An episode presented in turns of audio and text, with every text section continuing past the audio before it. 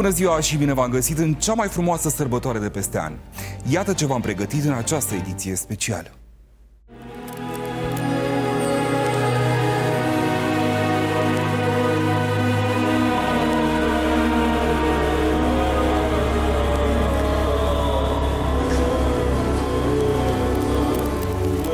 Să-L facem pe Hristos să se nască în noi.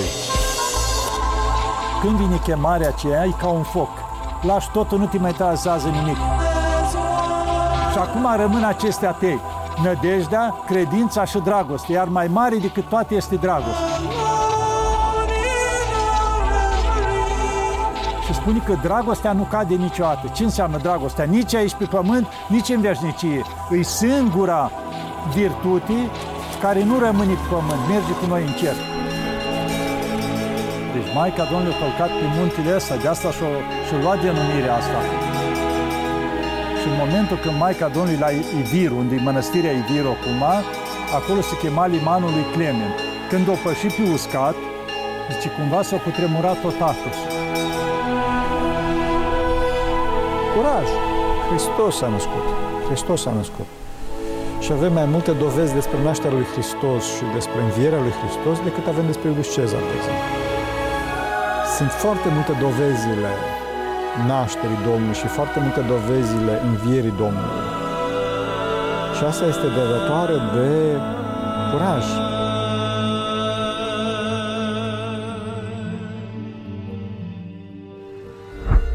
Acum, mai mult ca oricând, e vremea să fim împreună cu toți cei dragi. Să ne bucurăm și să ne iertăm unii pe alții. În minutele următoare vă propunem să descoperim împreună minunea Crăciunului, într-un loc aproape nepământean. Urcăm pe Athos, cuibul de credință, agățat între pământ și cer. Un refugiu îmbrățișat de nori, unde oamenii trăiesc precum sfinții. Sunt de vorbă cu părinții care ne primesc în chilia lor. Ne arată cum trăiesc, cum se roagă, cum simt.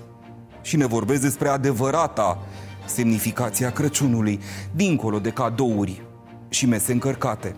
Tot aici găsim români, veniți din toate colțurile lumii, oameni care se caută pe sine, dar mai ales îl caută pe Dumnezeu.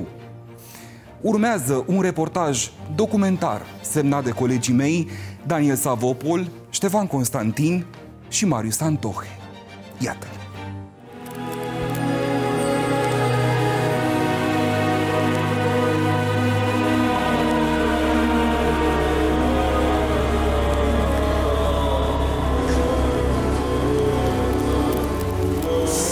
Facem pe Hristos să se nască în noi.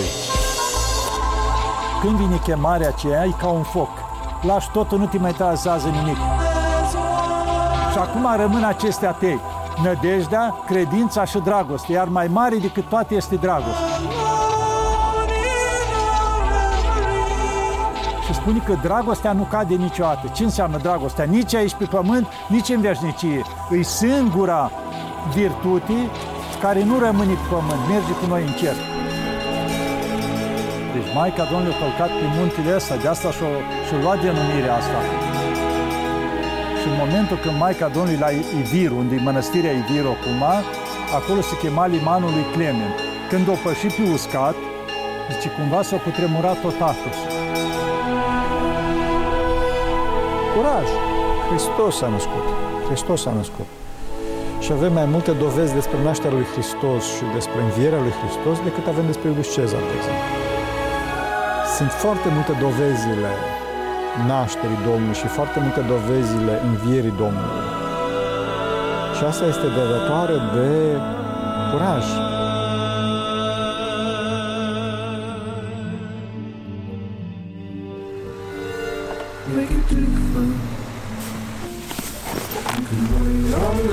La mijloc de decembrie pornim în călătoria spre Muntele Sfânt. Mergem spre ținutul rugăciunii. Avem multe gânduri, multe întrebări, dar una e înainte de toate. Suntem jurnaliști sau pelerini pe acest drum? Răspunsul ni-l dăm singuri. Suntem oameni în căutare de oameni care trăiesc precum sfinții. Uranopoli, orașul cerului din Grecia. Ajungem aici după 12 ore de condus din București. Ne odihnim câteva ceasuri, iar dimineață pornim pe Marea Egee, nu înainte să ridicăm viza specială, fără de care n-am avea acces pe limba de Pământ Sfânt. Ne urcăm la bordul unei ambarcațiuni, alături de zeci de oameni, pelerini, preoți, muncitori, cu destinația Athos. Este decembrie, dar curenții eleni poartă parcă o briză dulce de primăvară care ține încă vie natura sus pe munte.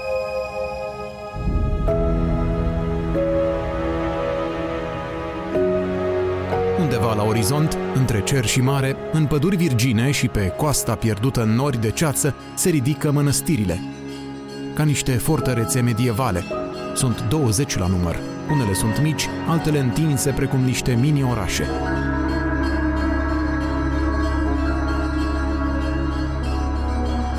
Aici, în chilii de lemn și piatră, își duc viața aproape 2000 de suflete, într-un ritual sacru numai de ei știut.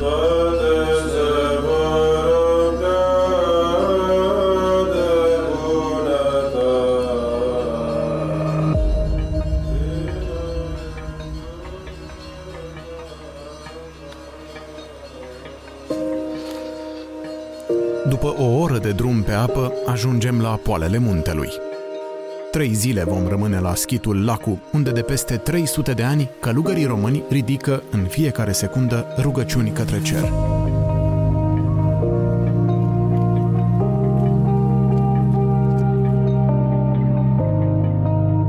Prin dantela de nori se ascund chiliile care înconjoară biserica centrală, ce adăpostește una dintre icoanele făcătoare de minuni ale Maicii Domnului.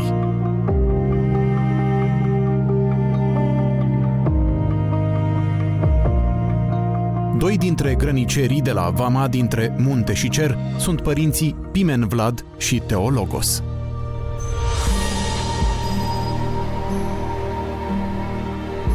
Fără binecuvântarea lor, nu am fi ajuns aici, pe Athos.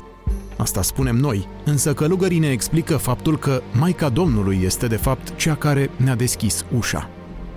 Ce ați simțit, ce ați gândit când ați primit mail-ul de la mine? Nimic, că este voia lui Dumnezeu, de fapt. În general, un monah nu are sentimente, nu în sensul că este un Robocop, ci în sensul că trebuie să facă voia lui Dumnezeu. Primul care ne iese în cale și ne dă binețe este însuși starețul Pimen. De aproape 30 de ani trăiește aici și are grijă de locul pe care îl numește Grădina Maicii Domnului. Doamne ajută, Părinte! Doamne ajută! Bine ați venit! Bine v-am găsit într-o zi binecuvântată, cu ploaie, cu apă. Păi na, Maica Domnului rândește toate cum e mai bine. Am văzut că pentru a ajunge pe Sfântul Munte Athos ai nevoie de o viză materială, o hârtie. Dar parcă primești o viză spirituală înainte. Parcă lucrurile se așează cumva. Și eu mă uitam la mine acasă. Ultima foaie din calendar, când am tăiat-o, a rămas decembrie cu o imagine din Grecia. Totul se lega. Cum ajunge cu adevărat o persoană aici, pe Sfântul Munte? Ce l-aduce? Să nu uităm că Sfântul Munte nu e un munte oarecare. Cum avem în lumea asta atâția munți, atâția ca istorii, să spunem așa, vechimi, știu eu. Aici e un munte deosebit, de asta e numit, e singurul munte numit Sfânt. Sfântul Munte Athos. Vedem, cealante au diferite nume. Dar aici e Sfântul Munte Athos, Grădina Maicii Domnului. Deci asta se leagă de numirea asta, cum zic și grecii, Perivolitis Panagia, adică Grădina Maicii Domnului. Sfântul Munte este un stat, este o republică monahală, nu este un stat independent, este un stat anexat. Pe noi nu ne interesează politica, sau mai bine zis, ne interesează doar politica cea cerească, politica globală, politica lui Hristos și nu politica parțială, politica părții, politica de partid. Și deci din cauza asta în Sfântul Munte, bineînțeles că nu există partidă și bineînțeles că în Sfântul Munte nu există instituții, să zic așa, ale statului. Instituțiile statului din Sfântul Munte sunt instituțiile oferite de către statul elen, statul grec, căruia Sfântul Munte este anexat. Adică poliția din Sfântul Munte este poliția elenă, vama din Sfântul Munte este vama elenă și așa mai departe. Deci toate celelalte instituții, cum spuneam, este moneda, da? E moneda elenă, adică în spețe euro. Sfântul Munte este condus de către un protos, se numește, care este conducătorul Sfântului Munte, ales prin rotație de către mănăstirile mari din Sfântul Munte, acest model este plăcut pentru toată lumea și chiar în clipa care au venit, apropo de reprezentanți, au venit reprezentanții Uniunii Europene aici, în urmă cu mai mulți ani, ei se întrebau cum de nu vă certați, cum de nu vă bateți, nu? Pentru că am spus că nu există niciun partid aici, dar sunt 20 de mănăstiri mari, plus sunt schituri, cum suntem și noi, plus sunt diferite chilii. Mare pe capul nostru. Da, așa. Și deci, cum de nu există certuri și cum de nu vă bateți, zic că cum de nu există 20 de partide, nu 20 de mănăstiri, ar trebui să existe 20 de partide și să bată între ele. Da, bineînțeles că uneori sunt diferente, dar acestea dispar. De ce? Pentru că aici Dumnezeu este Hristos și nu banul, nu puterea politică, nu scurtcircuitarea, adică nu există lupta pentru putere în sensul în care există asta într-o lume fără Dumnezeu.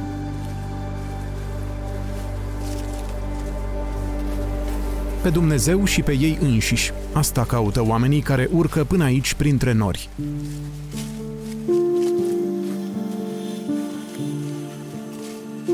E locul Maicii Domnului, al cărei nume e pe buzele monahilor nu doar la slujbe, ci tot timpul, chiar și în puținele ore în care își așează capul pe pernă.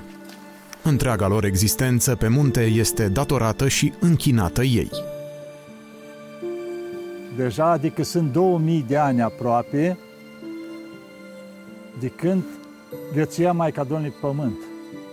Deci Maica Domnului a călcat pe muntele ăsta, de asta și-a luat denumirea asta.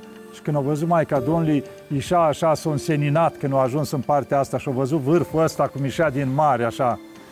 Și atunci când a văzut frumusețea asta, a zis că cât e de frumos. Și Doamne, și Fiul meu, zice, și Dumnezeul meu, vreau să te rog ceva.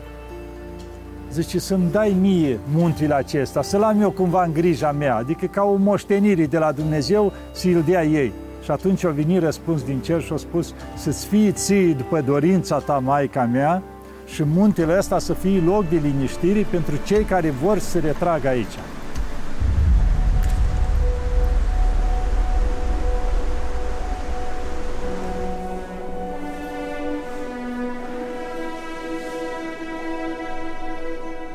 Și în momentul când Maica Domnului la Iviru, unde e mănăstirea Iviru acum, acolo se chema limanul lui Clement.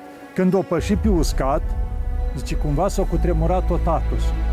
Și pe vârful Atonului era un idol numit Apolon. Vezi cum erau la grecii vechi, că erau diferiți idoli, că Apolon, că alții așa. Și era din marmură de vreo 30 de metri și zice, în frunte avea un ochi de rubin mare, care când răsărea soarele și reflecta în ochiul cealaltă, zice, se vedea ca un alt soare de la Constantinopol, atât de tare reflecta rubinul cealaltă. Și acolo se duceau vechii greci și se închinau și își aduceau jertfe și acum există undeva mai jos de Aton niște pietre mari unde își aduceau jertfe copiii. Și în momentul în când Maica Domnului a pășit pe uscat la Iviru, diavolul a început să strige.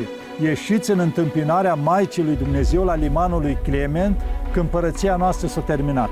Și în momentul ăla, idolul ăla a explodat. La timpul ăla, ca și cum ar fi avut explozibil în el, s-au făcut mii de bucăți, până în mare, zice, s-au dus nimic. Și atunci vă dați seama, s-au cutremurat Atos, s-au speriat toți și toți oamenii au fugit după poruncă. La limanul lui Clement, că a venit mama lui Dumnezeu, să vedem cine-i. Adică și un Dumnezeu mai puternic decât a nostru. Și în momentul ceala când a coborât, cine? O femeie izmerită, îmbrăcată cu vincios, cu Sfântul Apostol și Evanghelist Ioan. Și-a încreștinat tot Atosul, Maica Domnului, la timpul ăla, zice că ar fi stat vreo 3 luni și-a înconjurat Atosul pe jos, peste tot, de asta este un loc mai jos de vârf, numit Panagia, înseamnă Preasfânta, zice, acolo s-ar fi odihnit Maica Domnului când a ajuns acolo.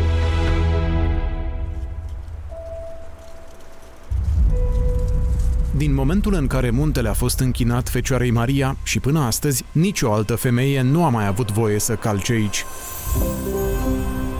Bărbații au început să facă mănăstiri, iar Maica, miracole. Chiar prima intervenție a Maicii Domnului atunci, la 400 și ceva, când s-o construit Vatopedul, au pictat biserică, au făcut icoane frumoase în biserică și împăratul Teodosie avea și o fiică. Și atunci ea zice, vreau să mă duc și eu să mă închin la mănăstirea construită de tatăl meu, din Atos. Ei, când au venit și au ajuns, când au intrat în biserică, undeva în stânga era o icoană a Maicii Domnului pictată. În momentul ăla, icoana a apărut ca vie și Maica Domnului a început să-i vorbească. Ci că oprește-te și nu mai intra aici, zice că femeile nu au voie să intre aici, cumva e o singura împărăteasă a muntele acesta și de acum să nu mai intre femei în Atos. Atosul nu este o cetate, ori o metropolă, ci un loc de rai pământesc, în care omul își dă mâna cu Dumnezeu și natura lui. Alături de greci, sârbi, ruși, călugării români au ajutat la ridicarea acestei capitale a credinței ortodoxe.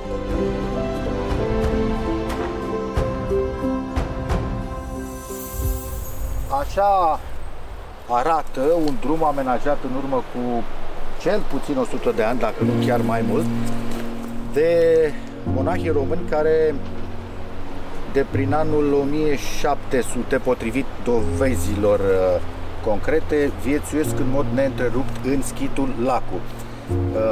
Dovezile mai vechi atestă faptul că undeva în secolul 16, 1500 și ceva, a existat o vatră monahală formată din călugări sârbi, care la un moment dat au dispărut și este o perioadă ușor neacoperită documentară în care se presupune că schitul a fost pustit. Dar, repet, din 1700 până în zilele noastre, schitul Lacu este locuit permanent de călugări români.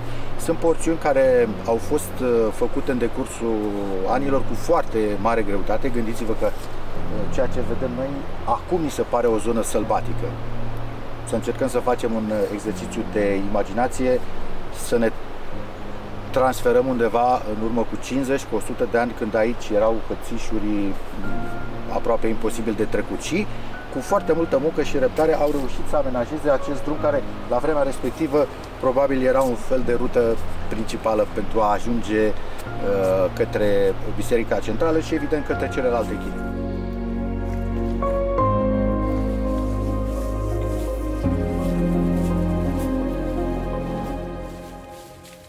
Odată la câteva luni, Cristi face drumul Pitești-Atos, merge la călugării de aici cu întrebările românilor de acasă. Răspunsurile le înregistrează pentru rubrica sa de YouTube, iar între filmări, pelerinul reface drumurile slujitorilor lui Dumnezeu de parcă ar fi unul dintre ei.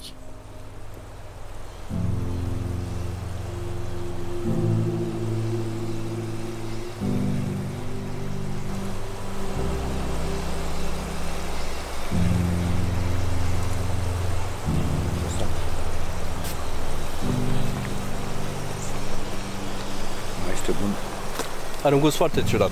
E dulceag, e acrișor. Are multă vitamina C. Exact ce avem nevoie ca să ne ferim de răceala, de orice problemă legată de sistemul imunitar. Asta e mâncarea călugărilor. Una dintre ele. Astea sunt fructele de pădure, varianta atonită. Deci cu acestea se hrăneau și călugări de aici, și puznicii din zonă. Toți. Și cu aceste fructe. Ne întoarcem la părintele Pimen, cel ce nu va uita niciodată ziua în care a ajuns pe Atos. Venea dintr-una din mănăstirile Moldovei, unde stătuse alături de mari duhovnici, iar aici, pe o grămadă de bolovani, avea să-și continue misiunea.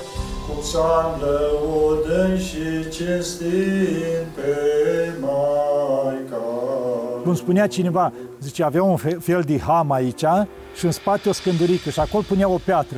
Și urcau la deal până unii trebuia. Descărca piatra, iară i-a ducea alta, de unii li cărau. Deci așa s-o căra tot ce vedeți. Așa se muncea. Spunea din părinți bătrâni, chiar români, până Dionisie de la Colciu, care a adormit recent la 90 și vreo 7 de ani. Și spunea că mi-a arătat el că la timpul lui eu prins alte timpuri. Venit el de la 18 ani, vă dați seama, în Atos. Nu exista nimic. Zice, așa, orice zid vedeți, zice, cu hamul, cu piatra aici, o căram, o duceam, puneam acolo cu pământ, că nu exista ciment, la timpul ăla nu exista asta, cu pământ, cu piatra și tot puneai așa. Că Maica Domnului îngrijește ea. Când te încredințezi, ei cu totul. Vedeți aici, doar să vede ce am construit. În 2005 nu exista decât o grămadă de bolovani aici și muntele se unea cu sus. Am început având 1000 de euro datorii, niciun leu. Și am venit și am luat locul ăsta și atât de mult mă bucuram când venea să le iau în brațe. Și știam ce mă așteaptă, o lucrare, eu n-aveam niciun leu. Eu am pus nădejdea Maica Domnului. Mulți zicea, bă, dar zicea, e nebunit, ce te-ai apucat acolo? Zic, eu nu fac casa mea, fac casa Maicii Domnului. Prima minune Deci care a fost aici? A fost când am ajuns, deci la început era datorii. Până am început, am săpat aici, am adus un buldozer, l-am rugat pe unul, a venit și o săpa muntele. S-a adunat 10.000 de euro datorii, 20.000, 30.000 și care aveam un grec, un prieten și părinte, dar ce faci? Și mâinii pe mine, că aveam și 4 muncitori care lucram, și îți dau un cap ăștia, mi-ai plătit, datorii la toți, datorii la buldozer, datorii la ciment, datorii la piatră. Zic, nu fac casa mea, fac casa Maicii Domnului. Maica Domnului, eu sunt îngrijească de astea. Dar nu vă stresați atunci? Nu, nu, eu mă gândeam, Maica Domnului, tu știi. Eu fac ce pot, tu te ocupi de restul. Zic, eu nu pot, omenești n-aveam de unii. Deci nu vă reaplică, domnule, rămân fără bani. De unii să ai, n-aveam nici cunoștință, nimic. Și chiar lucram la primul zi de acolo în spate și oprește un Land Rover aici și coboară 6 oameni. Și zice, Doamne ajută, Doamne ajută, ce faceți? Muncim. Merge, merge. Și bani aveți? N-avem. Da, datorii aveți? Avem. Cât? 30.000. Și se întoarce la unul din spatele lui și zice, dă-mă sacoșa încoace. Și scoate 30.000 în mână, și ia de aici și achită-ți datoriile. Și se întoarce și pleacă. Și atunci îl trag pe unul din mâinică din urma lui. Mă, cine e ăsta? Că zice, eu nu-l cunosc. Și cum nu-l cunosc? Nu-l cunosc. Zice, Gigi Becali.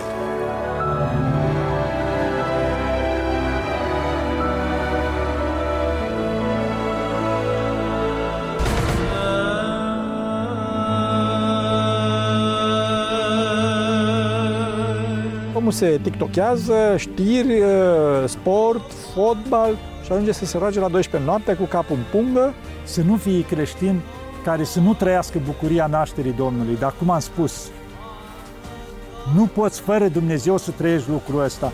Nu călare pipor, cum se zice, sarmale, băuturi și asta nu-i nașterea Domnului. Deci sărbătoarea înseamnă împăcarea cu Dumnezeu. Și împăcarea cu Dumnezeu, am spus, prin spovedanie, prin cererea așa față de Dumnezeu, iartă-mă, Doamne, cu tot anul te-am supărat, am făcut atâtea, iartă-mă, Doamne, și să ne cerem iertare de la toată familia, de la soții, de la copii, de la toți cei din jur, pentru că greșim în fiecare zi. Să-i îmbrățișăm pe toți cu drag.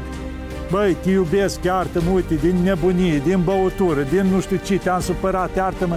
Adică să fie, într-adevăr, sărbătoarea asta o bucurie. Dar asta înseamnă să ne împăcăm cu toții, să ne cerem iertare de la toți, să cerem iertare la Dumnezeu. Și să nu lipsească nimeni de la biserică în ziua nașterii Domnului.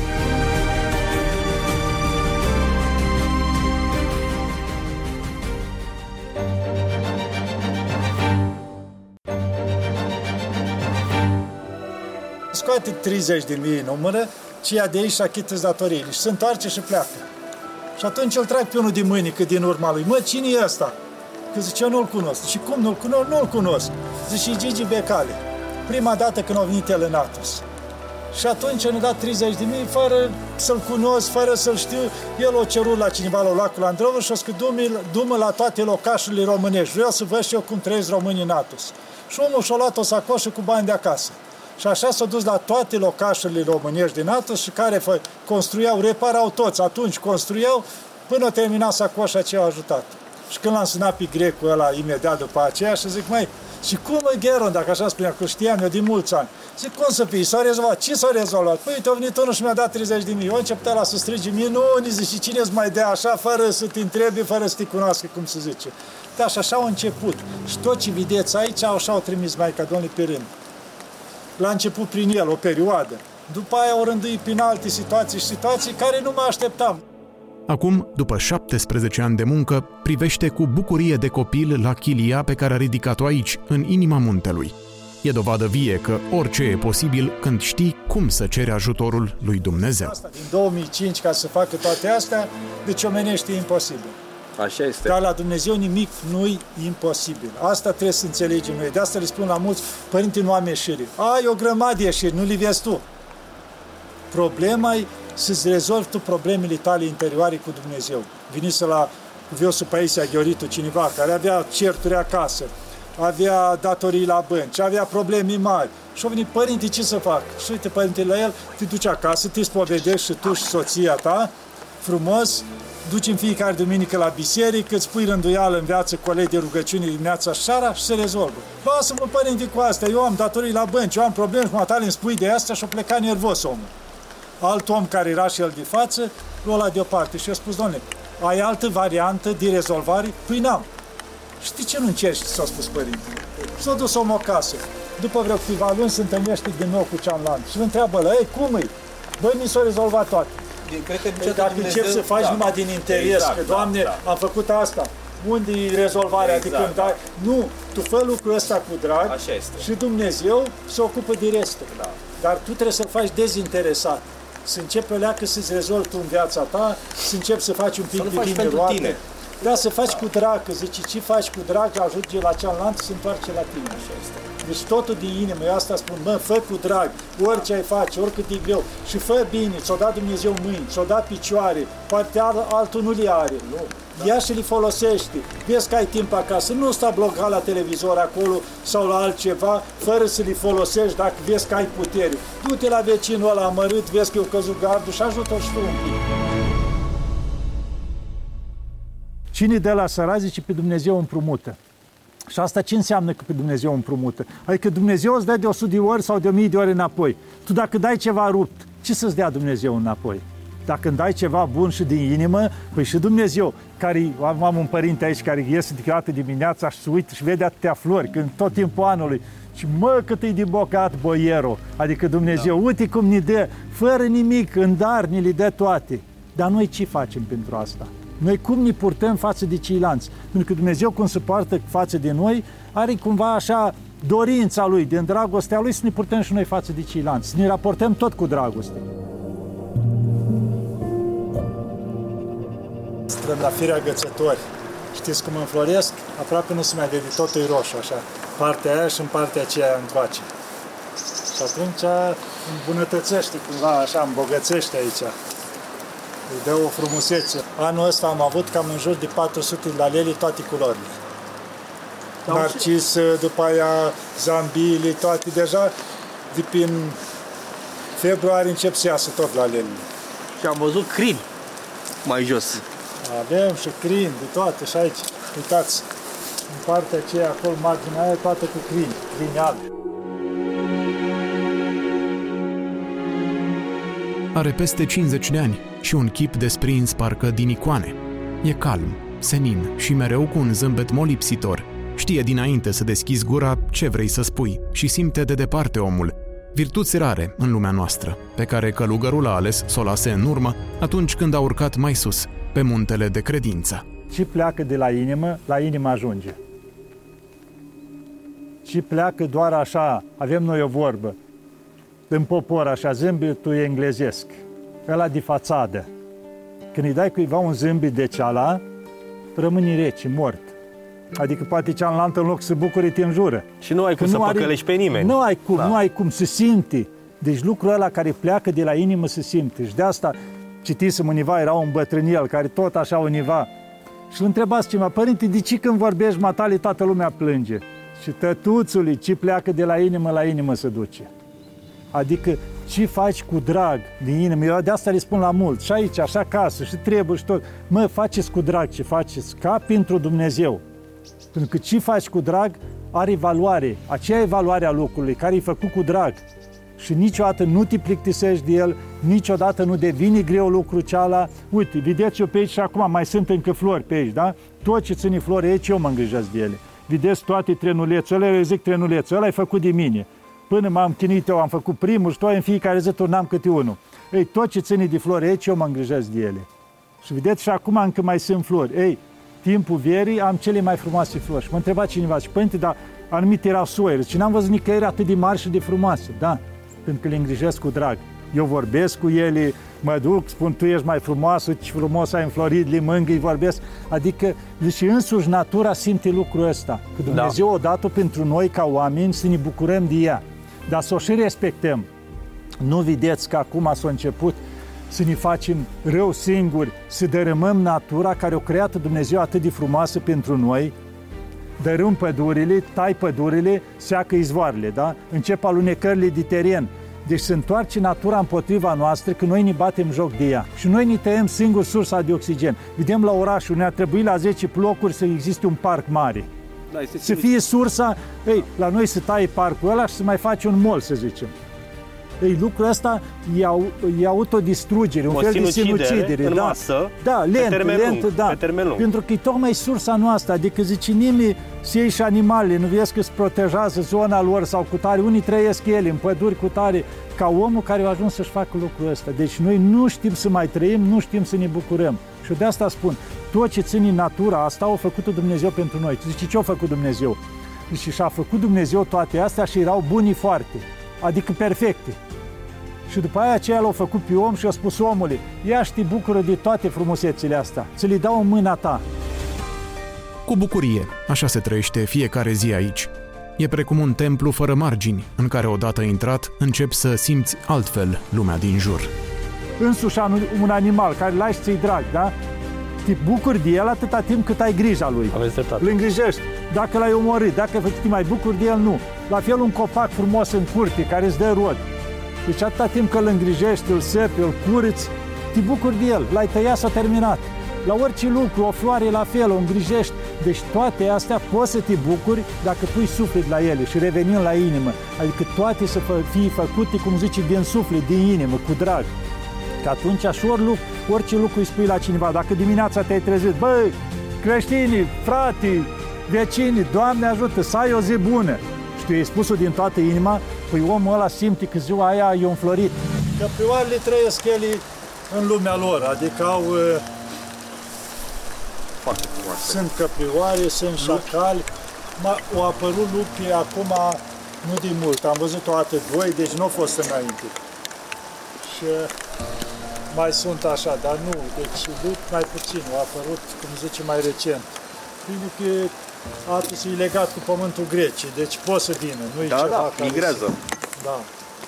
E foarte bine că contribuie la ecosistem. Da, deci a fost o perioadă prin care au îngăduit Maica Domnului. Eram cu barca și la un moment dat văd că ies dintr-o peșteră, din apă, două foci, un cap mare de ăla și noi când se învârtea Elicea la barcă, văd că i-ar dea de joacă și a început pe barca mea și eram cu o barcuță mică și am fugit și după noi, că zic, asta am răstat în barca. Mă dea chef de joacă.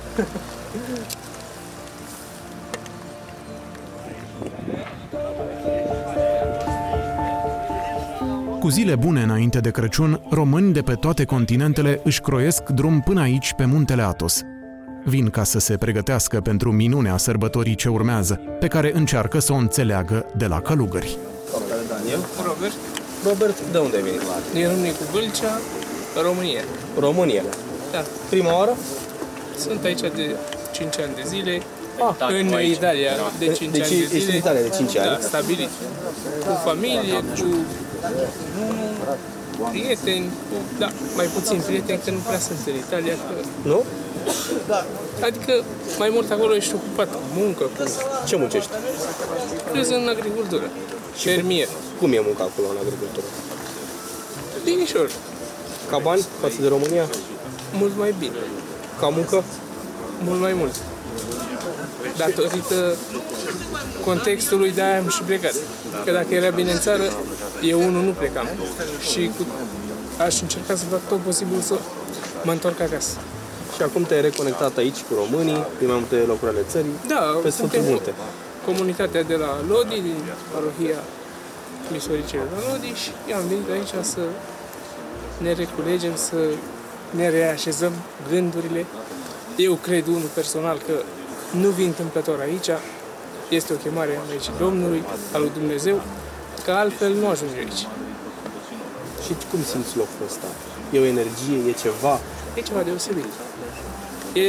Nu se poate pune în cuvinte. Dacă trăiești cu adevărat spiritul și... Aici, cu adevărat, se spune că este un munte de credință. Așa este. Este cu totul deosebit. Și dumneavoastră, cred că ați experimentat și ați trăit cam aceleași sentimente. Nu Moș Crăciun, nu beculețe, nu porcul că se pune în discuție, nu. Adevărata sărbătoare, așa cum trebuie sărbătorită.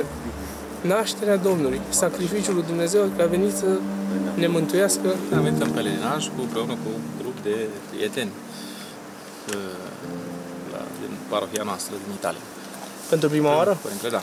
Eu personal, da, ceilalți de mai multe ani. Deci înseamnă că acum sunteți stabiliți acolo în Italia. Sunteți stabiliți de mai mulți ani. De câți ani? De 2 ani. 20. 20 de ani? Aproape 20 de ani. Aproape 20 de ani.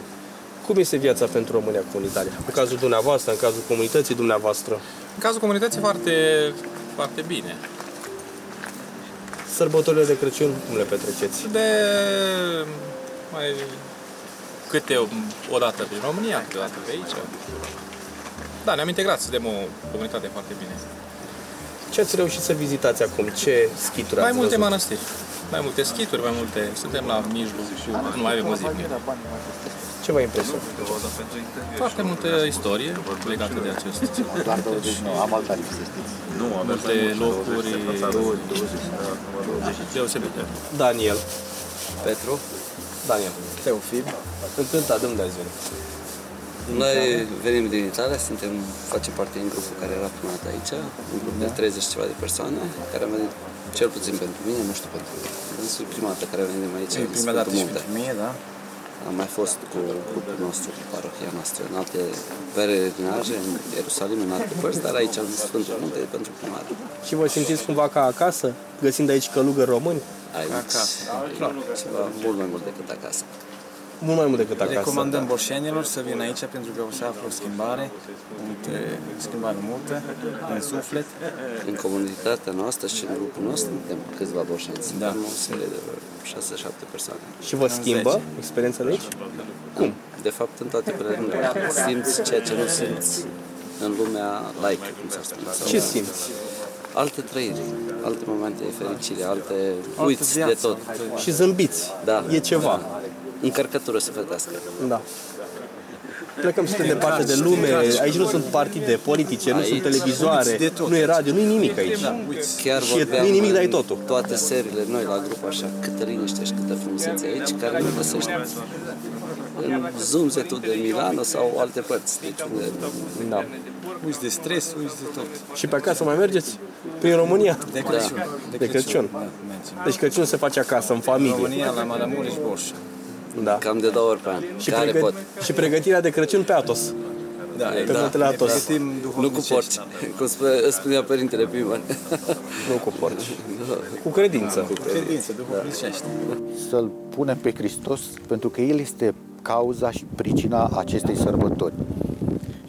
Noi de asta sărbătorim. Și nu ai venit singur, sunteți un grup, am înțeles. Noi suntem un grup mic, dar aici întotdeauna ne întâlnim cu grupuri de români. În ce zone? Din toate zonele țării. Din toate zonele țării. Pot să spun că anul ăsta a fost o explozie, cel puțin în toamnă.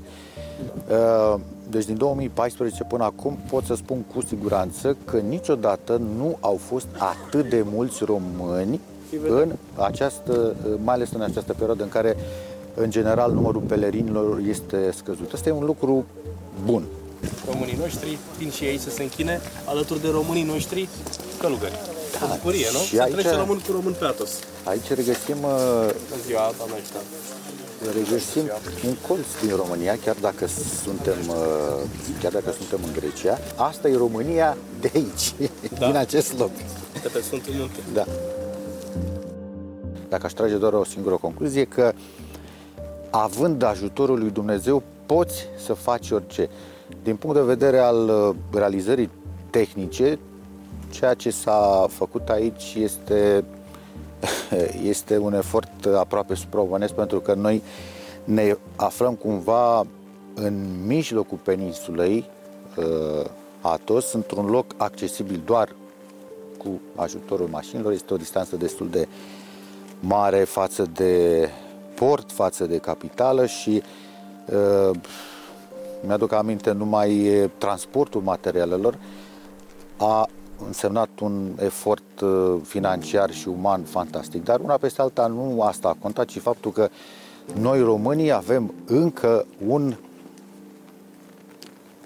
un cuib de mitralieră, cum uneori mai glumeau părinții, din care se ridică rugăciuni pentru țara noastră, pentru poporul nostru și pentru toată lumea. Cel mai înalt, înțeleg, și cel care spuneai și tu este mai greu accesibil pentru un călugăr. Ei sunt ostașii din prima linie a acestui front duhovnicesc în care de fapt ne aflăm și noi, chiar și noi cei din lume. Să știi că suntem sau purtăm fix același război. Este războiul pe care îl purtăm cu propriile neputințe, având ca scop tocmai biruirea slăbiciunii noastre.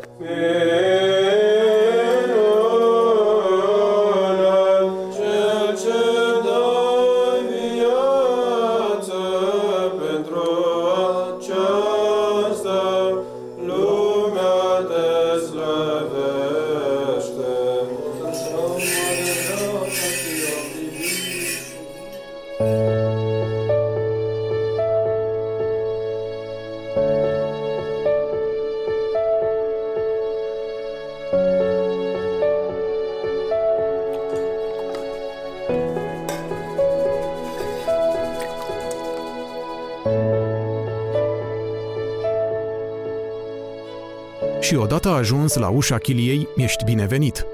Primești masă și casă, alături de frații de mănăstire și călugări. Ai parte de hrană pentru trup, dar mai ales pentru suflet. E postul ăsta Crăciunului, noi zicem postul bucuriei. Bineînțeles că la noi aici nu se mănâncă carne niciodată. Deci am putea spune un fel de post tot timpul. Dar de ce nu se mănâncă carne niciodată? E important, vă întreb asta. La noi la călugări, da. Deci din totdeauna călugări au căutat să fie mâncarea cât mai simplă. Și fiind mâncarea simplă, adică și trupul devine mai ușor. Și atunci așa au părinții din vechime, de multe ori trăiau numai cu pâine cu apă sau cu verdețuri, cu asta. Adică o scos din viața lor tot ce era partea asta. Ce era mort. Da, ce era mult și ce îngreuiază trupul. Și mort, mă refer, mort. Da, da. Și ce se întâmplă? De exemplu, mâncând carne, îți îngreuiază trupul, mintea. Deci nu-i mai limpede. Că mulți spuneau, dar eu n-aș putea o zi fără carne. Dar și spunea că zici, slăbesc, n-am putere, serios? Zic, uite-te la bou. Da. Trăiește numai cu iarbă și trage câte un car de ăla care nu poate să-l tragă nimic, câtă putere are. Deci Dumnezeu poate să-ți dea putere să trăiești numai cu asta și să poți duce mai departe. Am întâlnit oameni care toată viața au mâncat de post. Da, nu era nicio problemă. Deci organismul omului e făcut să nu aibă nevoie de carne. Dacă e mintea mai limpede, mănânci de post, mănânci mai rar, nu mănânci să te îmburi, că noi întotdeauna avem o vorbă în călugărie, zici să mănânci în așa fel încât să mai poți face metanie după ce te-ai ridicat de la masă. Crăciunul cum îl trăiți aici? Bun, n-avem... N-aveți sarmale. N-avem sarmale, n-avem cârnați. Este un lucru bun. Da, este un lucru bun. Ziua de Crăciun este slujba de Crăciun. Deci de Crăciun monahul se străduiește, sau mă rog, ar trebui să se străduiască, eu nu mă prea străduiesc, dar ar trebui să ne străduim, să-L facem pe Hristos să se nască în noi. Pentru că slujba de Crăciun nu este o amintire a unui eveniment care s-a întâmplat în urmă cu 2022 de ani plus minus. Slujba de Crăciun este trăirea acelei sărbători, acelui moment înăuntru nostru. Slujba este scoaterea omului de sub imperiul timpului și propulsarea lui în veșnicie. Este un timp spiral, de fapt. Cine este atent? Dacă a postit înainte, cu postul acela global de care am vorbit, da? El va simți, într-un mod foarte concret, dar foarte tainic, adică nu se poate să explice cum se întâmplă treaba asta, o să simtă cum, într-adevăr, Hristos se naște în ieslea sufletului său. Trupul este doar o haină de piele a sufletului. Dacă pe om îl reduci la trup, îl chinui. Și asta este de fapt iadul, închiderea în materie. Trebuie să știți că răul nu există. Răul este o știrbire a binelui. Fiecare zi e o rugăciune continuă pentru oameni și lume. Din zori și până în a doua zi în zori, mereu în genunchi, mereu cu gândul și cu sufletul către cer. La noi am putea spune că toată viața e o pregătire. Vedeți, noi avem slujbele în fiecare zi. Avem vecernea, cum este seara, de la 5 la 6. Avem pavecența de la 7:30 la 8 seara. Dimineața de la 5 la 8 avem utrenia cu liturghia. Deci la noi în fiecare zi avem, cum se zice, o legătură cu Dumnezeu permanent. Avem cel puțin, cum se zice, 4 ore de slujbă pe zi la care suntem prezenți tot timpul. Slujba este cadrul imersiv în care avem avantpremiera trailerului vieții veșnice. Asta este biserica. Da? Biserica nu este locul unde ducem colaci și colivă, desigur, da, ci biserica este vindecătoare, este spital pentru păcătoși, este deschizătoarea minții pentru a ne pregăti pentru veșnicia care ne așteaptă, pentru că omul e veșnic, fraților, trebuie să știți că omul e veșnic. Din păcate, noi astăzi nu știm, am uitat de veșnicia noastră, am uitat de experiența lui Dumnezeu. Și ni se predă moartea. Da, ni se predă moartea, și ni se predă moartea ca și ultima realitate a vieții de aici. Omul la ora asta este o epavă, o derivă, un trup umblător, un cadavru ambulant, așa fără niciun fel de, cum spuneam, fără niciun fel de sens. Deci trebuie neapărat să ne rugăm, fraților, și rugăciunea nu este, cum să zic, da, Doamne ajută pe fiul meu să ia bacul, desigur și asta, ci Doamne ajută-mă, vino în inima mea dacă existi și dă-mi un sens vieții mele, luminează-mă. Înainte să urce aici între sfinți, au fost oameni, ca noi ceilalți, cu visuri, cu păcate, cu împliniri și dezamăgiri, până într-o zi când au simțit chemarea. Atunci au lăsat în urmă lumea noastră și au ales lumea lor, una închinată lui Dumnezeu.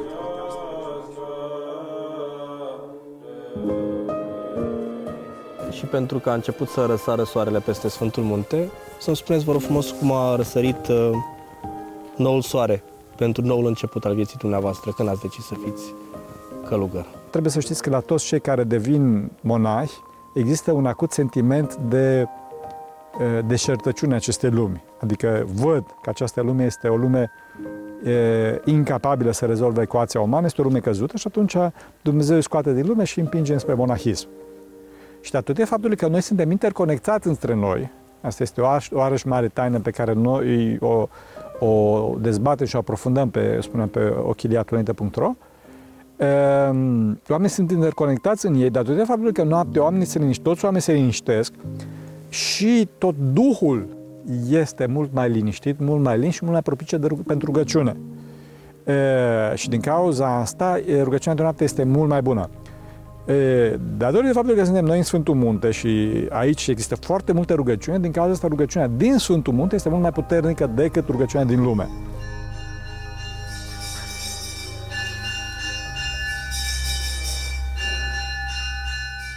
În spatele călugărului Theologos se ascunde un om citit, un intelectual rasat, pasionat de literatură SF, matematică, informatică, fizică și chimie. Un om care cercetează cu mintea și crede cu toată inima. Nu știu dacă era primul an în care a venit în Sfântul Munte sau al doilea an.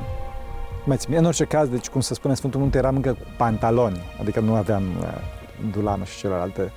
Așa, eram tânăr frate de mănăstire, așa, și m-am dus la slujbă, a fost foarte frumos de Crăciun, o atmosferă extraordinară, cântări extraordinare, o atmosferă înălțătoare, pluteam de tipiconul latonit și când am ieșit afară, mă întâmpină un părinte și îmi zice așa oarecum răstit, dar mucalit, da, zice, s-a născut Hristos. Așa puțin la el și zic, eram gata să-i servesc o tiradă teologică. Da. Și el își dă seama că n-am înțeles ce a zis el. Pe care mă bate așa în piept, zice, s-a născut Hristos. Adică înăuntru meu, s-a născut Hristos. Și eu mi-am dat seama că de fapt eram foarte departe de un răspuns afirmativ la treaba asta. Avea în față un viitor în regatul urban, o carieră în IT, în jungla corporațiilor. O carte însă avea să-i reconfigureze GPS-ul sufletului și așa a ajuns la mănăstire. Care va cerceta faptele voastre și va pune la încercare gândurile voastre. Zicem că o zi fost Sfântul nostru, să zicem că... Datorită comunismului și, atmosferii care exista pe vremea respectivă, nu știam foarte multe de religie, nu eram om al bisericii și așa mai departe. Citeam foarte multe cărți, filozofie, science fiction, în orice caz cărți grele, așa.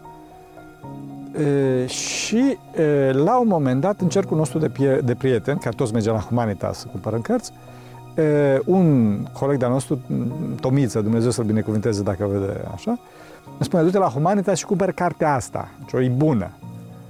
M-am dus la Humanitas, am cumpărat cartea respectivă, era subțirică așa, mică, costa 300 de lei, care pe vremea respectivă era un destul de scump, și chiar să o citesc. Eu tocmai descoperisem, după perioada comunistă ateie, în care omul era văzut doar ca și o grămadă de celule, ca și un trup, descoperisem cum că omul ar putea să aibă și ceva care se numește suflet. Descoperisem deja lucrurile astea. Și că pentru prima dată, ca niciodată, am citit prefața și am găsit că autorul a murit la anul 774, dacă țin bine minte. 774 și 744, nu mai țin bine minte. Așa. Și în carte se deschide cu o precizie fenomenală, se dovedește existența lui Dumnezeu, se vorbește despre părțile sufletului, se vorbește despre pată și mai departe. Și eu tot timpul când citeam cartea asta mă gândeam ce au făcut oamenii de la anul 744 până astăzi. Deci asta mă gândeam. Și asta a fost momentul, cred, în care mi-am dat seama că ortodoxia este prin excelență știința științelor. Cartea este Dogmatica de Sfântul Ioan Damaschin. Chiar recomand pe oameni să citească și vă recomand să găsiți Dogmatica. Pentru părintele Theologos, marea schimbare a venit în trepte, iar pentru starețul Pimen Vlad a fost precum o scânteie care a aprins focul credinței și mai tare în inima lui. Când vine chemarea aceea, e ca un foc. Lași totul, nu te mai trasează nimic. Eu când am plecat la mănăstire, era 10 seara, zăpada de 1 metru și ceva, atunci am plecat, nu mă mai interesa nimic. O venit ca un foc. Și deodată mi s-o șters totul, cum se spune, dorințele, planurile de viitor, tot a dispărut și am plecat la mănăstire. Deci un har al lui Dumnezeu care te cheamă la mănăstire. Erați în lume, da, atunci? Da. La ce vârstă? Bine, eu m-am dus, de exemplu, la 18 ani la început, așa de probă, mergeam des la mănăstire, dar zic, mă duc și eu să vedem cum e la mănăstire și am stat până la armată 2 ani. În ce zona țării? Eu sunt din Suceava, dar în zona Neamțului, la mănăstirea Sihăstriei. La Sihăstria, unde era Părinte Cleopa, la timpul ăla erau duhovnici mari. Ei, și am stat 2 ani atunci, înainte de armată, așa. După aia m-au chemat în armată, chiar în ziua în care a fugit Ceaușescu. Și la comisariat ne-a spus, duceți-vă acasă, când că nu știm ce se întâmplă. Ne-am dus acasă, au trecut, așa zis, a Revoluției, după 2 luni, cum se zice, ne-au chemat înapoi și atunci ne-am dus și am făcut armata. Ei, după armată, după ce am venit acasă, atunci au venit focul cealaltă. Dar cum a fost la armată? A fost foarte frumos. I-am spus, armata a fost cea mai mare lovitură dată țării, că s-a scos armata. Ieșeau oameni încăliți din armată. După 1 an de zile de armată, oamenii aia care vineau pe vârful degetelor acolo, ținuți acasă în puf, deci îi scoteau oameni.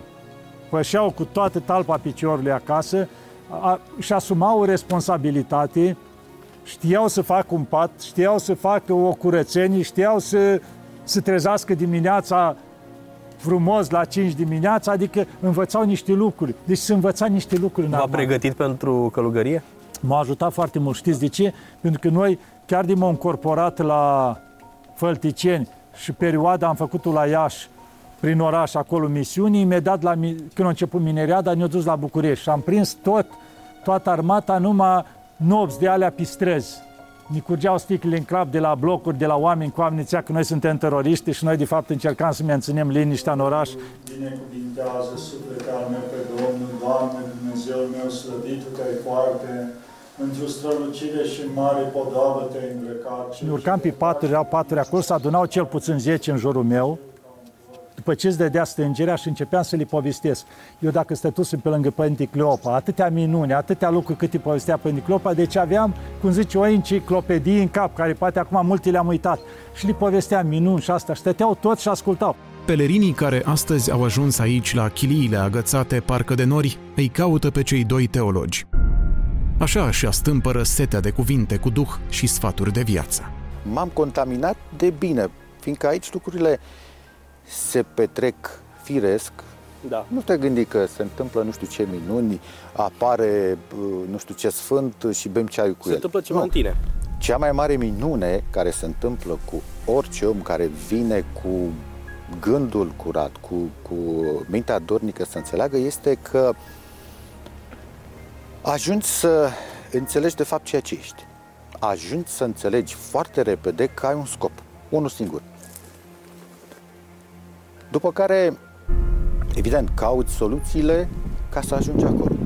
Aici este partea mai neplăcută, în ghilimele, pentru că ea presupune un efort. Presupune un efort nu extraordinar, ci mai mult un efort de voință în care accepti că fundamentul pe care te-ai așezat în mare parte este greșit și trebuie să-l lași pe Dumnezeu să te destructureze, dar la forma cea mai frumoasă, nu este obligatoriu să fie însoțită de suferință, cum foarte fals unii lansează această idee. Deci asta e sărbătoarea bucuriei, se naște Hristos.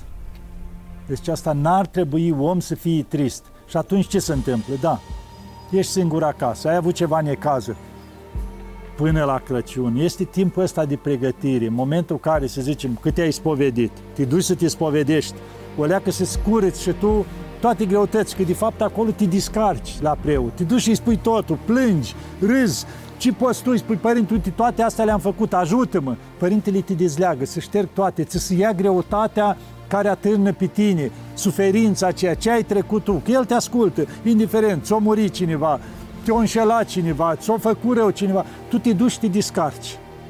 După aceea, spui că ești singur. Ce se întâmplă? Atunci, în noaptea aia, să faci slujbă frumoasă. De ce să stai acasă, să-ți plângi de milă, când poți să te duci la o slujbă frumoasă? Sau eu mai recomand altfel, măi, dacă tot suferi de singurătate, acasă nu poți să te bucuri, du-te cu o zi înainte de Crăciun la o mănăstire. Avem sute mii de mănăstiri, cum se zice în țară la noi, care primesc la mănăstire, poți să rămâi și peste noapte.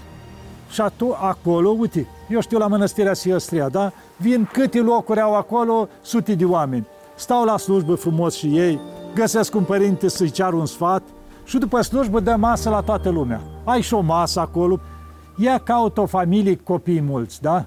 Pregătește cu o zi înainte și pune în mașină ce ai tu acolo, ce-ți prisosește. Fă o oală de sarmale și gândește că ai 10 copii. Fă cu tare, pregătește tu ca și cum ai pregătit tu, că ai avea tu o familie. Și du-te la o familie săracă cu 10 copii și du toate lucrurile astea și stai 2-3 ceasuri cu ei împreună. Să vezi cum îți dispare toată singurătatea aia, să vezi cum poți să te bucuri. Uite, eu m-am dus vara asta în țară, da? Și am ajuns și la familii care aveau 12 copii.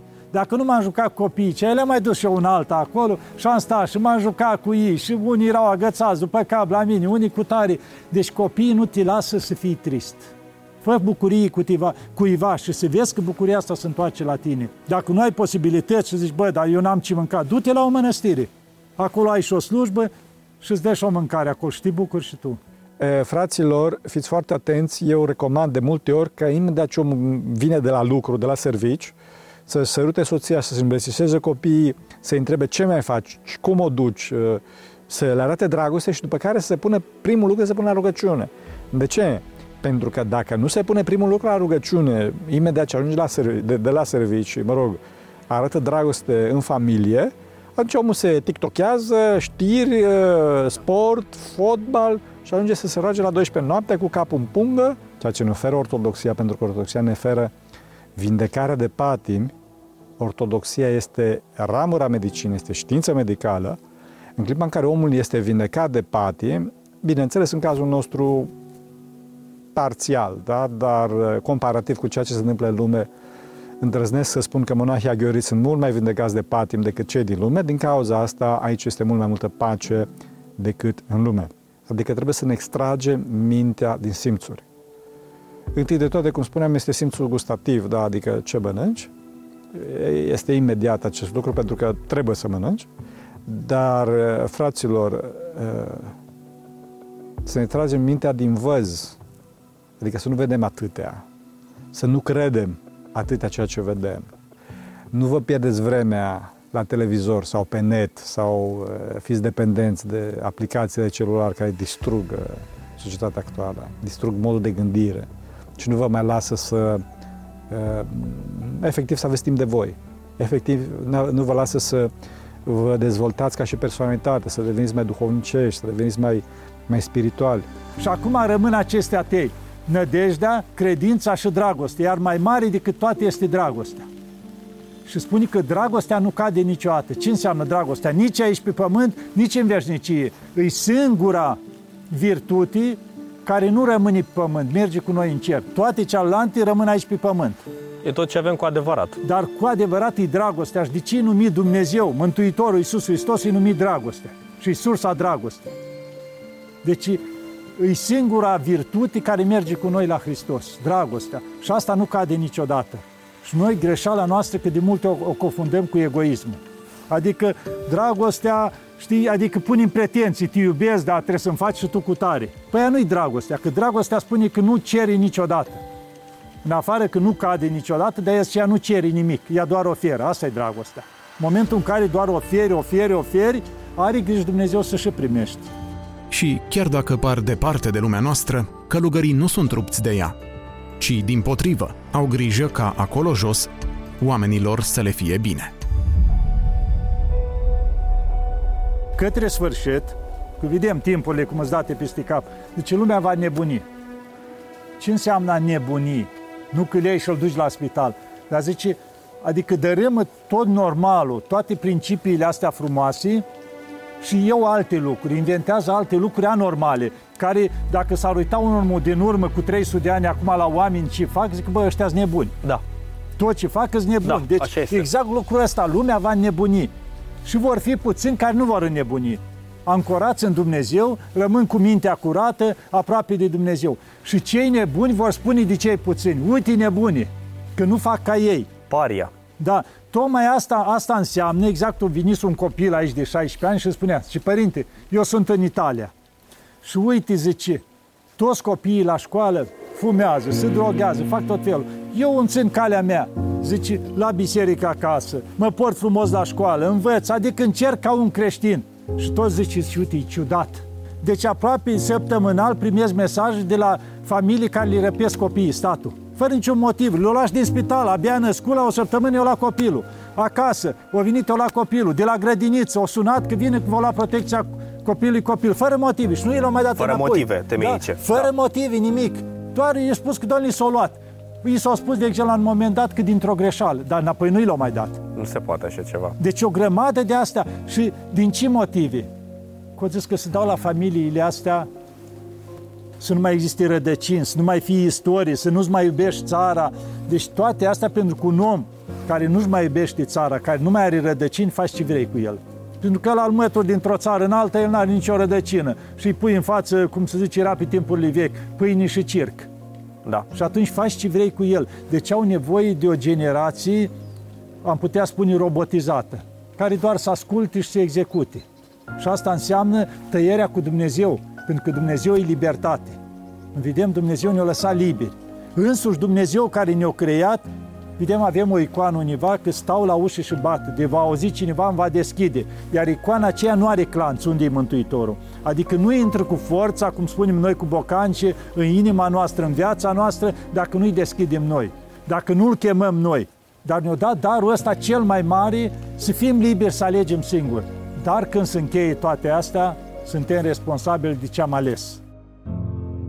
Părintele Theologos, de exemplu, s-a transformat într-un apostol modern al sfaturilor de bine. Și-a făcut propriul site unde postează articole scrise de el, fotografii și clipuri video cu îndrumări pentru credincioșii care au nevoie de un gând sau un sfat bun. Chiliatonite.ro. La început a fost, cum spuneam, au fost texte scurte, au fost fotografii, și astăzi ajungem video. Iarăși nu vreau să jignesc pe nimeni și chiar vă iubesc pe toți din echipă, chiar sincer vorbesc asta și mărturisesc în fața lui Dumnezeu și în fața camerei. Eu nu vreau să fac video, dar eu vreau să scriu, după cum am spus asta de N-ori, dar din păcate oamenii astăzi nu mai pot să citească. O mare dramă. Și asta spun. De ce? Pentru că video induce un anumit mod de gândire care este foarte rapid și foarte superficial. Dar la un moment dat am făcut chiar o serie de podcasturi în care aminteam despre TikTok ca cea mai puternică armă de pe acest pământ, pentru că, desigur, tancurile lui Putin, da, o mare dramă, sau, eu știu, avioanele americanilor sau, Dumnezeu mai știe ce armamente la ora asta, dau cu bomba și omoară 10 oameni, care este o dramă imensă. Un suflet să moare este o dramă imensă, dar aminte când mor nu știu câți oameni și... Da, dar TikTok distruge o generație. Deci o generație, capacitatea de gândire a oamenilor, sistemul de valori, toate celelalte. Omul să fie el, să fie stăpânul tehnologiei și nu tehnologia stăpânul lui. Și chiar... uneori chiar întreb pe oameni, îi văd că se închină la zeul celular, da, și... îi întreb două întrebări. La început îi întreb cât a costat, cu cât ai cumpărat celularul ăsta, ce îmi spune o sumă. După care îi întreb cu cât a cumpărat el pe tine, da? Pe gratis. Cu partea doritoare, cu partea care dorim, este rugăciunea, rugăciunea și cititul. Cititul nu pe net, fraților, da? Bine, ok, și pe net, dar pe net este foarte mult.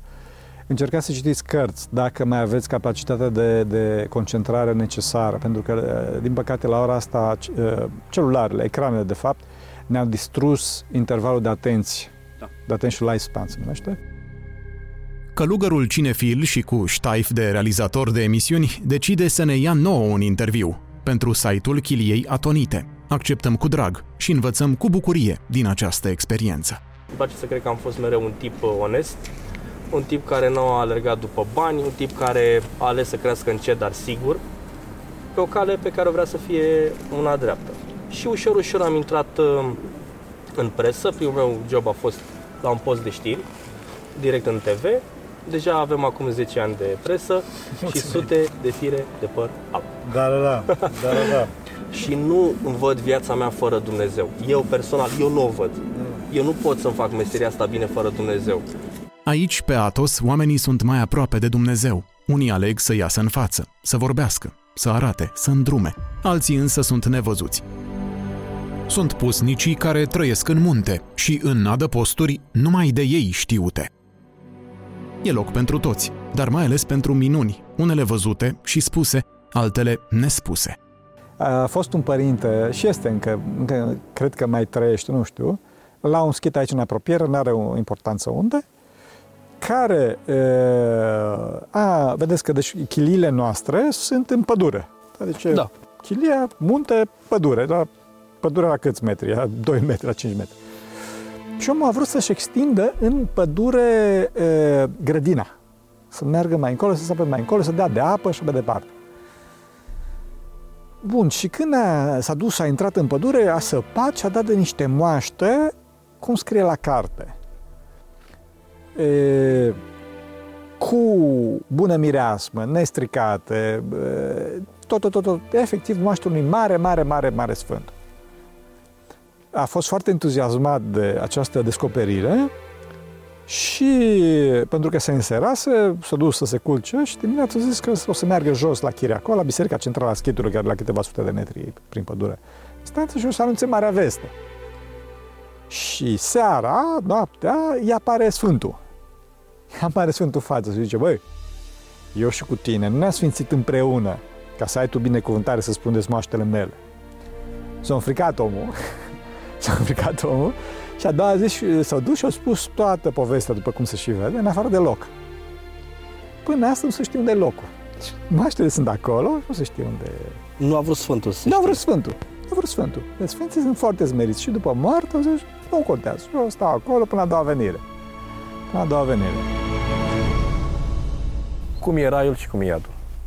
Deci ce se întâmplă? Avem multe mărturii de la Sfinții Părinți care spune, prin care s-au arătat, au avut vedenii, au avut din astea, iadul chiar ca un foc din ăsta, care un foc nestins. Zice, dacă e un foc de ăsta aici material, care îi pui tot ce vrei în el și arde și vezi cum care topește ferul, ajungi la o temperatură, să ne închipuim că acolo e de mii de ori mai mare. Și nu se termină niciodată și nu e un foc care ai ars și s-a terminat. Deci simți durerile celea, dar nu se termină niciodată. Ești acolo. Da, permanent durerile alea continuu. Iar raiul, dacă ai avut momente în care ai avut cele mai mari bucurii, dar nu de asta bucurii că am mâncat bine și am băut și m-am simțit bine. Nu, bucurii de alea sufletești.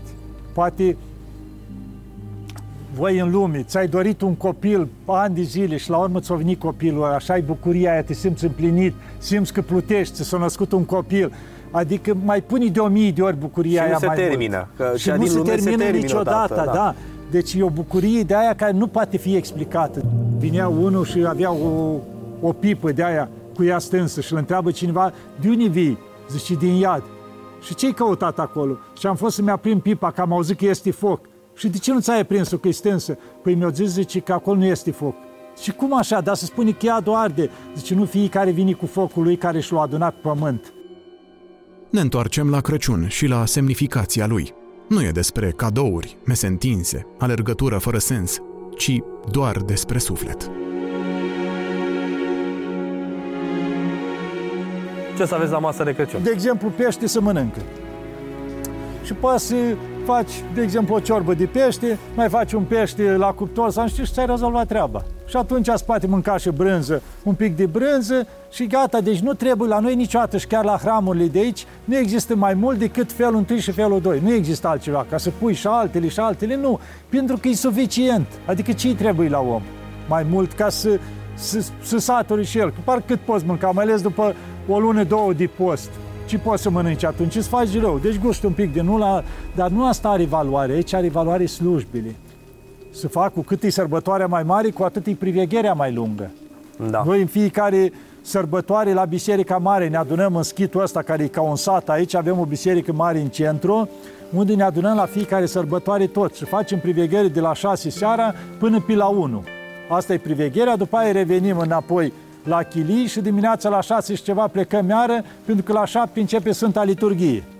Și atunci noi avem tot timpul, adică frumusețea asta a sărbătorii, o primim cumva, o trăim prin privegherea care o facem și atunci încercăm să ne împărtășim toți. Adică le iei pe Hristos, te bucuri de priveghere și normal posteneala aceea și să vă mai spun ceva. Dimineața după o slujbă de asta, să zicem, de priveghere de vreo 7 ore și dimineața liturghia iară care este vreo 2-3 ore, ești obosit, poți să ai orice bunătăți, mănânci ceva și vrei să te duci și te odihnești 2 ore. Frumusețea ai să stai acolo să reziști 6-7 ore la o slujbă, unde se cântă frumos, se citește, adică ai contactul cu Dumnezeu. Acolo este hrana dumneavoastră. De fapt asta este, că altfel, noi ce se întâmplă? Noi venitul nostru la mănăstiri, nu ne-a adus nimic cu arcanul. Hai că trebuie să stai în mănăstire. Noi am venit din drag aici, o chemare a lui Dumnezeu. Că dacă nu ai chemarea lui Dumnezeu, nu reziști să stai în mănăstire. Am fost la Tesalonic zilele trecute, că am avut hramul Chiliei aici, așa am făcut cumpărături. Și ne-am dus și noi la câteva depozite mai mari să luăm anumite lucruri. Deci în magazinele astea uriașe, care te plimbai o oră ca să faci dintr-un cap în altul, deci 80% erau numai de astea ce țineau de Crăciun. Dar nu aveau nicio treabă cu nașterea Domnului. Diferiți moșulezi, diferite tot ce vroiai posibil, dar nicio treabă cu sărbătoarea în sine. Asta s-a ajuns comercial. Doar creștinii mai țin adevărata. Adică la noi se zice Crăciunul, la greci se zice Hristugena, adică nașterea lui Hristos. Coboară Mântuitorul pe pământ între noi, pentru noi, să ne vindice, să ne facă bine, să ne mântuiască. Și de asta vedem că la nașterea lui însuși îngerii cântau slavă întru cei de sus lui Dumnezeu și pe pământ pace între oameni bunăvoire.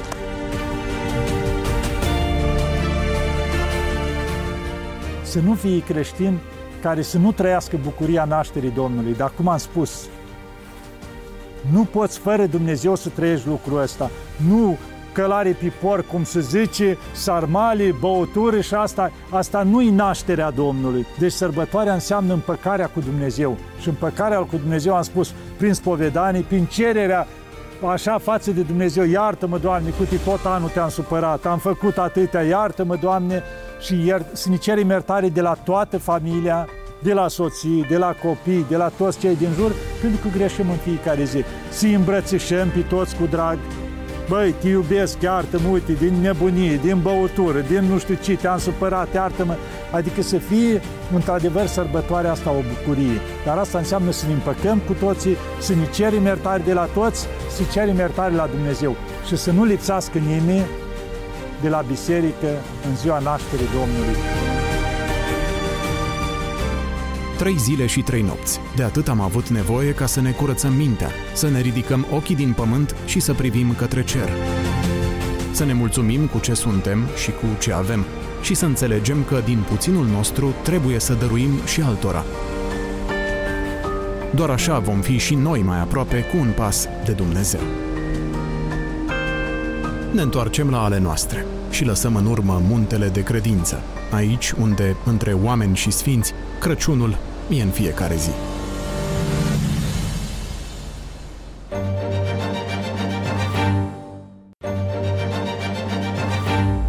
Vă mulțumim că ne-a stat alături în această ediție specială de Crăciun. Sper că aceste sărbători să vă aducă liniștea, împlinirea și măcar puțină abundență. Săptămâna viitoare pășim în noul an. Eu vă aștept tot aici, alături de echipa mea. Asta e România. Vă aștept cu drag. Vă mulțumim pentru toată susținerea. La revedere!